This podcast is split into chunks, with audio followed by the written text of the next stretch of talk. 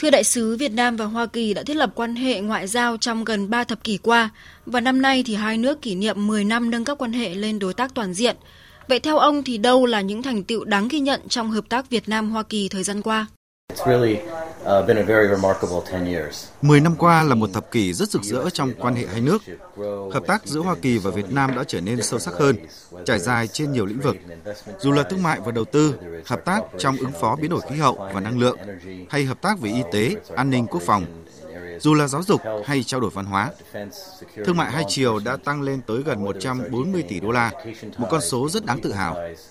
Hoa Kỳ đã trở thành thị trường xuất khẩu hàng đầu của Việt Nam – trong khi đó, Việt Nam cũng là đối tác thương mại lớn thứ 8 của chúng tôi. Đầu tư hai chiều cũng đã tăng lên đáng kể.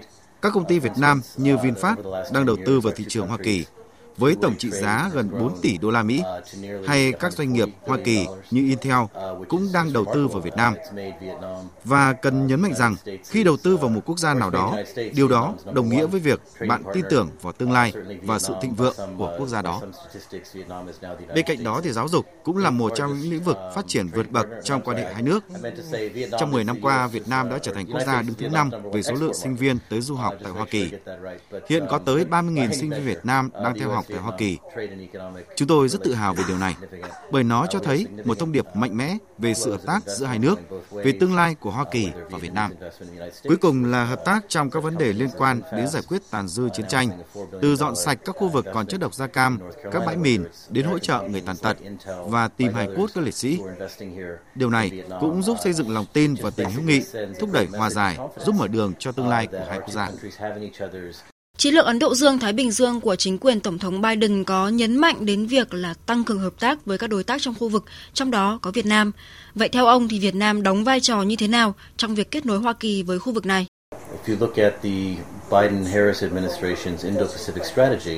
Những lĩnh vực mà chúng tôi coi là trọng tâm trong chiến lược Ấn Độ Dương-Thái Bình Dương như tạo dựng sự kết nối, thúc đẩy an ninh, tăng cường khả năng phục hồi và ứng phó với các thách thức toàn cầu cũng chính là trọng tâm trong mối quan hệ Hoa Kỳ và Việt Nam. Chúng tôi mong muốn hỗ trợ Việt Nam trở thành một quốc gia độc lập thịnh vượng, có năng lực đối phó với các thách thức và điều này có thể thực hiện được thông qua chiến lược Ấn Độ Dương, Thái Bình Dương của Hoa Kỳ. Chúng tôi hợp tác rất chặt chẽ với Việt Nam vì lợi ích chung của cả hai bên, từ các vấn đề như sông Mekong tới tự do hàng hải trên Biển Đông. Các bạn cũng đã trở thành một trong những thành viên đầu tiên của khuôn khổ kinh tế Ấn Độ Dương-Thái Bình Dương. Chúng tôi tin tưởng rằng Việt Nam có vai trò là một trong những điểm nhấn trong chuỗi cung ứng toàn cầu. Chỉ thông qua việc thúc đẩy khả năng phục hồi và đa dạng hóa chuỗi cung ứng có thể giúp thúc đẩy sự thịnh vượng tại Việt Nam. Việt Nam ngày càng có vị trí quan trọng trong khu vực và toàn cầu. Với Việt Nam, chúng tôi được thấy một đối tác sáng giá và ngày càng nổi bật, không chỉ trong khu vực mà còn trên toàn cầu. Điều này đã được thể hiện rõ khi Việt Nam đăng cai tổ chức APEC vào năm 2017, tham gia Hội đồng Bảo an Liên Hợp Quốc nhiệm kỳ 2020-2021 và thông qua cả năm Chủ tịch ASEAN 2020 của các bạn nữa. Tất cả đã cho thấy rõ vị thế và vai trò lãnh đạo ngày càng tăng của Việt Nam, không chỉ trong khu vực mà trên toàn cầu. Đó cũng là điều mà chúng tôi ủng hộ và mong muốn giúp tiếp tục thúc đẩy. Về biến đổi khí hậu thì Việt Nam đã đặt ra mục tiêu phát thải dòng bằng không vào năm 2050. Tuy nhiên thì hiện Việt Nam vẫn còn gặp nhiều hạn chế về nguồn lực và cần có sự trợ giúp của cộng đồng quốc tế. Vậy Hoa Kỳ có thể hỗ trợ Việt Nam như thế nào trong lĩnh vực này thưa ông? Chúng tôi cam kết tiếp tục hợp tác với Việt Nam để giúp các bạn đạt được mục tiêu này. Hiện Hoa Kỳ đang phối hợp rất chặt chẽ với Việt Nam trong các mục tiêu chuyển đổi năng lượng và năng lượng sạch.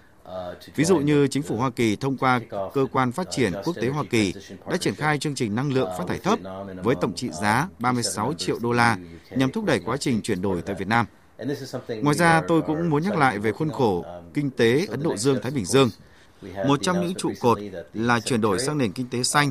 Do đó, bạn có thể thấy nhiều nỗ lực hơn nữa từ phía Hoa Kỳ nhằm hiện thực hóa những mục tiêu thuộc trụ cột này. Bên cạnh đó thì chúng tôi cũng hợp tác với Việt Nam trong khuôn khổ chương trình chuyển đổi năng lượng công bằng. Chúng tôi cùng các nước trong nhóm đối tác quốc tế cam kết hỗ trợ tới 15,5 tỷ đô la. Đây thực sự là một trong những nỗ lực đáng kể nhằm thực hiện quá trình này.